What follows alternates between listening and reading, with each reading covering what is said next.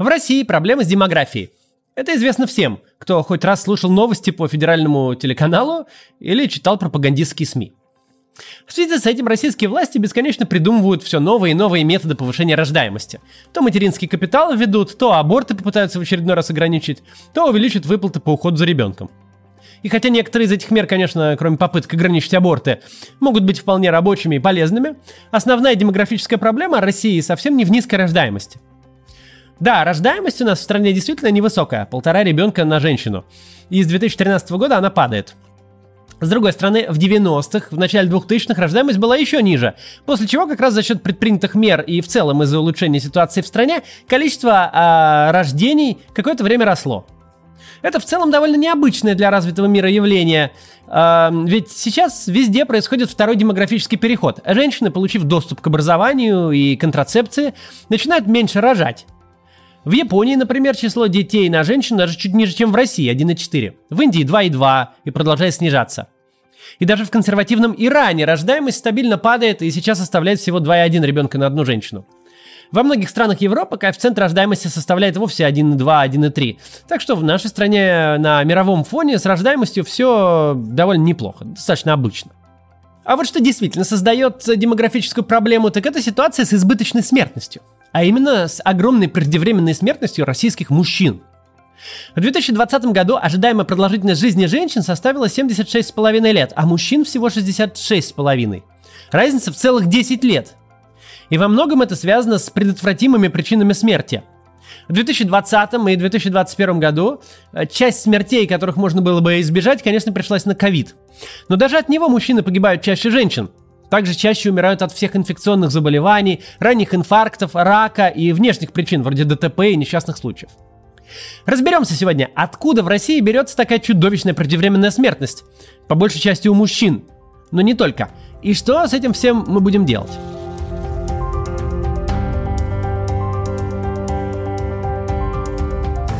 Для начала давайте пройдемся по понятиям. Какую именно смерть мы будем считать преждевременной? Ага, какую, типа, значит, своевременной? В большинстве случаев в развитом мире преждевременной считается смерть в возрасте до 70 лет. Также к преждевременной можно почти всегда, независимо от возраста умершего, отнести смертность от внешних причин, вроде ДТП или инфекций. В развитых странах с высоким уровнем дохода э, в самые распространенные причины смерти почти не входят те, от которых наиболее вероятно умереть раньше времени – Единственная такая причина в топ-10 по версии Всемирной организации здравоохранения – это инфекции нижних дыхательных путей. Они были распространены и до пандемии коронавируса, но теперь, конечно, ковид повысил преждевременную смертность по этой категории. При этом в странах с более низким уровнем э, жизни в топ-10 входят такие предотвратимые причины смерти, как ДТП, цирроз печени, туберкулез и ВИЧ. Эти вещи убивают и значительное число россиян, которые могли бы дожить до старости. В первом полугодии 2018 года, например, в России всего умерло 195 тысяч человек трудоспособного возраста. Из них 3188, более полутора процентов, от туберкулеза. 4123 или 2% в результате ДТП. Также в числе топовых причин э, смерти трудоспособных россиян отравление алкоголем, убийство, самоубийство, рак и, конечно, болезни сердца, органов дыхания и пищеварения – но самое интересное заключается в том, что абсолютно по всем из этих категорий мужчины опережают женщин в несколько раз, умирая от 2 до 8 раз чаще. Так, всего на 100 тысяч трудоспособного населения умирает в 3-4 раза больше мужчин, чем женщин. От ишемической болезни сердца, которая приводит к ранним инфарктам, погибает в 8 раз больше мужчин. От ДТП в 3,8 раз больше. От самоубийств в 6,7 раз больше. От отравления алкоголем в 5,2 раза. И даже рак, казалось бы, болезнь, которая должна поражать людей независимо от пола, убивает молодых трудоспособных мужчин практически в два раза чаще. У этого всего должно быть какое-то объяснение, и оно есть. Заключается оно в нашей культуре, образе э, и уровне жизни, а также в гендерных стереотипах. Посмотрим подробнее на некоторые из распространенных причин смерти, чтобы понять, как социальные и политические процессы сказываются на продолжительности и качестве жизни россиян. Главный бич трудоспособных мужчин в большинстве стран – это ишемическая болезнь сердца, которая может приводить к инфаркту и смерти. Ишемическая болезнь сердца – это обобщенное название для проблем с сердцем, вызванных сужением артерий, по которым кровь поступает к этому органу.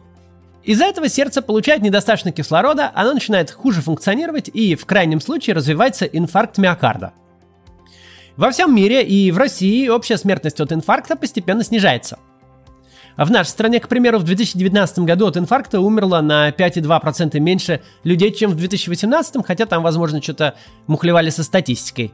Но также на фоне этого повсеместно наблюдается противоположная тенденция. Если в пожилом возрасте от болезни сердца начинают умирать все реже, то в молодом и трудоспособном чаще. Есть несколько причин, по которым у относительно молодых людей до 55 лет, женщин, но в особенности мужчин, может случиться инфаркт. В первую очередь, это те же причины, которые вызывают сердечный приступ у пожилых. Гипертония, атеросклероз, ишемическая болезнь сердца. Риск их развития может определяться генетически, а также он зависит от пола. Женщины младше 55 с меньшей вероятностью столкнутся с такими сердечными проблемами, потому что их защищает большое количество эстрогена. Но после наступления менопаузы риск инфаркта у женщин постепенно приближается к мужскому. Временная разница в наступлении серьезных проблем с сердцем у женщин и мужчин как раз 10 лет что примерно равно разнице в ожидаемой продолжительности жизни между полами в России. Но это вовсе не значит, что мужчины обречены умирать в среднем на 10 лет раньше. С помощью изменений в образе жизни и современной медицины можно сгладить ту разницу, которая заложена природой.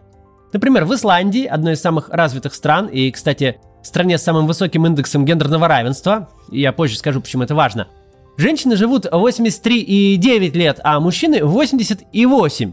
То есть разница всего в 3 года – в США и Турции этот разрыв составляет в среднем 4 года, в Китае 6 лет.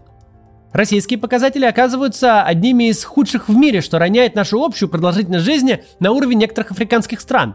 У нас это 73,2 года, а, например, в Бутане 73,1. Хотя по женской продолжительности жизни мы всего на пару лет отстаем от Соединенных Штатов, а значит нужно в первую очередь работать именно с ранней мужской смертностью. Так что может вызвать такое количество ранних инфарктов у мужчин? Это, как ни банально, не своевременное обращение за помощью у тех, кто страдает проблемами с сердцем. Мужчины в России вообще довольно редко ходят по врачам. Они посещают поликлиники в а, полтора раза реже, чем женщины, и могут либо не знать о существовании у себя гипертонии или атеросклероза, либо ничего с ним не делать.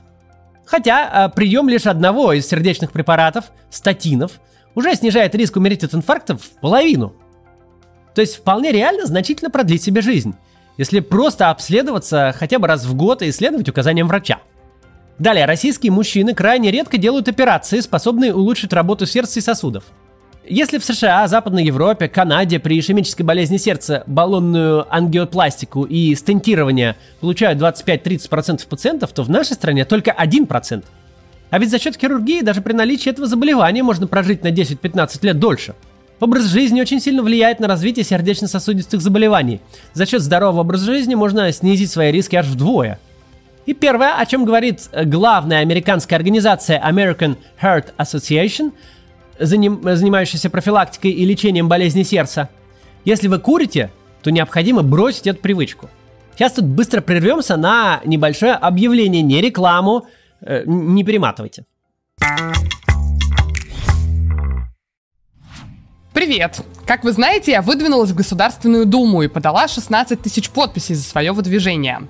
Вот-вот ожидается моя регистрация, после которой нужно сразу начать агитировать. И мне нужна ваша помощь. Приходите работать ко мне агитатором в Москве, ссылка в описании. Простого попадания в бюллетень для победы не хватит. Мне нужно каждый день убеждать кучу избирателей проголосовать за меня, брать их телефоны, чтобы в день выборов довести физически до участка. И чтобы успеть собрать нужное количество телефонов, нам каждый день нужно увеличивать команду на 30 человек. Вообще это классная работа. Вы сделаете полезное дело. Избрать депутатов, Госдуму, да еще наших взглядов, это ого-го. Еще вы прокачаете свои коммуникативные навыки и неплохо заработаете. Те, у кого получается, зарабатывают 2-3 тысячи рублей в день, а самые лучшие и от 5 тысяч получают. И не переживайте, у вас получится. Опыт не нужен, у нас есть крутые тренинги и поддержка штаба, мы всему научим. Когда-то, кстати, я сама не пошла на компанию, думая, что у меня не выйдет. Но нет, спустя год я все-таки решилась, а теперь вот я сама кандидат. Так что записывайтесь прямо сейчас, вот заходите по ссылке в описании и приходите сюда в штаб. И друзьям и знакомым, которые интересуются политикой, тоже расскажите и пришлите эту ссылку. Людей нужно очень много. Ну и до встречи в штабе! Продолжаем про демографию в России. Мы входим в топ-10 стран с самой высокой распространенностью курения. Курит в нашей стране почти 41% взрослого населения. И если в Сербии, стране примерно с такими же показателями, мужчины и женщины курят примерно одинаково, то в России мужчины курят значительно чаще. Среди людей старше 21 года в нашей стране курит 59% мужчин и только 22,8% женщин. Этим отчасти объясняется и такая внушительная разница в продолжительности жизни. По значительному разрыву между курящими мужчинами и женщинами мы ближе не к европейской Сербии, а к более бедным и патриархальным странам вроде Иордании и Индонезии. Кстати, а сколько же курят в уже упомянутой Исландии, стране с одной из самых высоких продолжительностей жизни у обоих полов? Всего среди взрослых 16%, в два с половиной раза меньше, чем э, в России. При этом мужчин курит 17%, а женщин 15%. Возвращаясь к факторам образа жизни для профилактики инфаркта. Среди них также есть э, здоровое питание, регулярная физическая активность и употребление алкоголя. Ну, точнее, его неупотребление. Никакой бокал в день нет-нет-нет не полезен. Женщины по культурным причинам больше привыкли следить за весом, соответственно, э, выбирать для себя для питания салаты и нежирную пищу. Мужчинам же это менее свойственно. Спортом и те, и другие в России занимаются не очень активно, хотя мужчины чуть чаще, 31% против 25%. Правда, женщины больше заняты домашней работой, гуляют с детьми, так что разница в активности вполне может компенсироваться этим. Ну и, конечно, алкоголь. Это настолько большая проблема для российских мужчин и так сильно это влияет на раннюю смертность, что о нем мы поговорим отдельно чуть позже. Чтобы завершить обсуждение ранних инфарктов, нужно упомянуть прочие категории их причин помимо традиционных проблем с сердцем. Это и употребление наркотиков, в частности амфетаминов, кокаина и даже марихуаны, и прием некоторых лекарств. Это особенно касается женщин, у них оральные контрацептивы могут вызвать тромбы, поэтому важно регулярно сдавать коагулограмму э, на фоне их приема. Каннабис вовсе не так безобиден, как некоторые считают. В первый час после его употребления риск инфаркта подскакивает аж в 5 раз. Про другие наркотики даже говорить не буду. Не употребляйте наркотики, это не только вредно, но и незаконно. Бывший министр здравоохранения Вероника Скворцова в 2019 году заявила, что около 70% смертей мужчин трудоспособного возраста связано с употреблением алкоголя. Хотя это, возможно, некоторое преувеличение, чрезмерное употребление спиртного действительно буквально приводит к вымиранию России. Естественный прирост населения России, разница между рождаемостью и смертностью, последние пять лет оказывается отрицательным. Это значит, что население должно убывать, но оно не убывает, и это происходит только благодаря миграции. А кто эмигрирует в Россию? Это в основном молодые трудоспособные мужчины и женщины из стран бывшего СССР. Иммиграция сама по себе явление позитивное – она обычно указывает на то, что в стране есть рабочие места, экономика растет, и поэтому требуется приток рабочей силы извне. Но в России все несколько не так. ВВП в долларах с 2014 года не рос, но мигранты все это время продолжали компенсировать наш отрицательный естественный прирост. Это говорит о том, что мы теряем сначала с рынка труда, а потом и из жизни трудоспособных молодых людей. В первую очередь мужчин, которым на замену и приходят мигранты. И происходит это во многом из-за алкоголизма. И тут Россия опять претендует на мировое лидерство. Поспорить с нами могут разве что белорусы. Как-то мы немного не в том лидируем в алкоголизме, вот, в сроках правления пожилых диктаторов, в олимпийских скандалах. Так вот, в России среди мужчин 6% имеют серьезные проблемы с алкоголем, а среди женщин 3,6%. Хотя показатель у женщин достаточно высокий и значительно опережает аналогичные цифры по развитым странам, он все же существенно ниже мужского, и это тоже влияет на разницу в продолжительности жизни. На что стоит ориентироваться?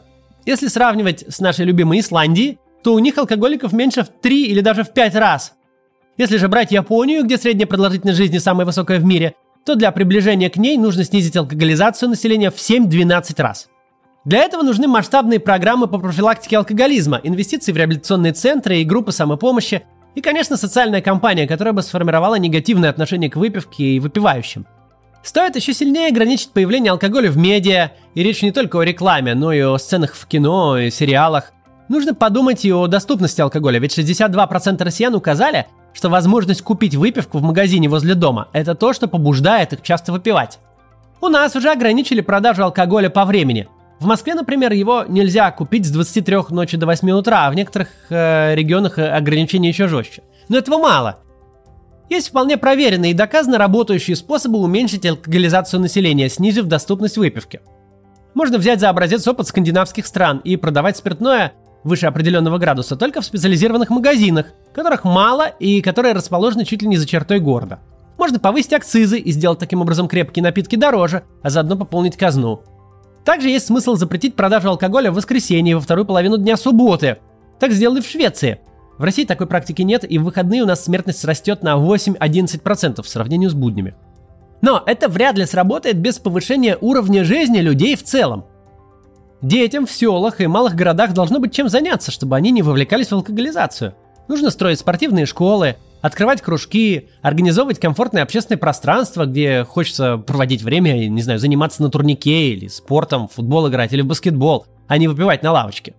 И взрослых это тоже касается. У них должен быть достаточный доход, чтобы организовать себе нормальный досуг и места для проведения такого досуга. Сейчас часто единственное, чем могут заняться небогатые люди из небольших городов или спальных районов вечером после работы, это выпить с друзьями у кого-то на квартире или в беседке во дворе.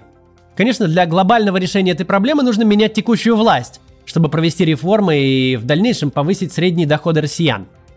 Но то, что можно сделать уже сейчас, это продвигать квартальную застройку, например, районов. При квартальной застройке здания малой и средней этажности строятся вдоль дорог и узких улиц, на первых этажах располагаются кафе, магазины, спортивные студии и так далее. В итоге людям не надо ехать в центр или в соседний город, чтобы хорошо провести время. Они могут сходить в кафе или йога-студию прямо у дома.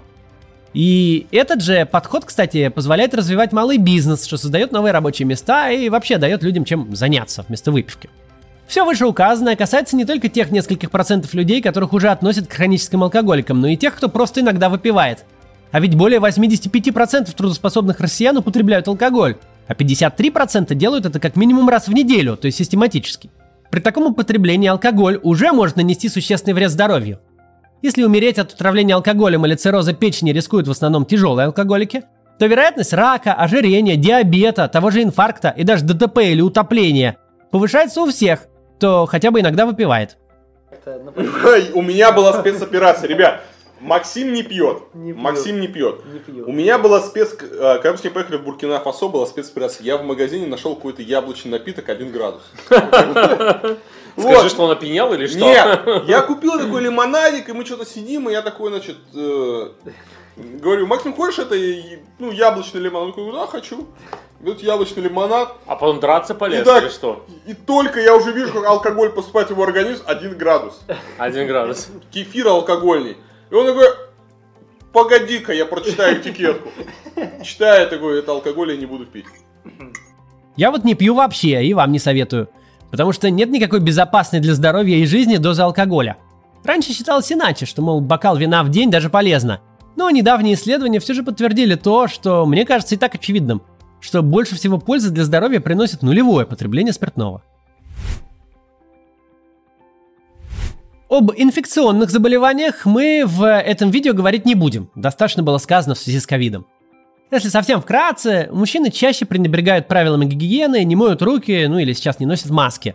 Поэтому больше рискуют заболеть как ковидом, так и любой другой инфекцией.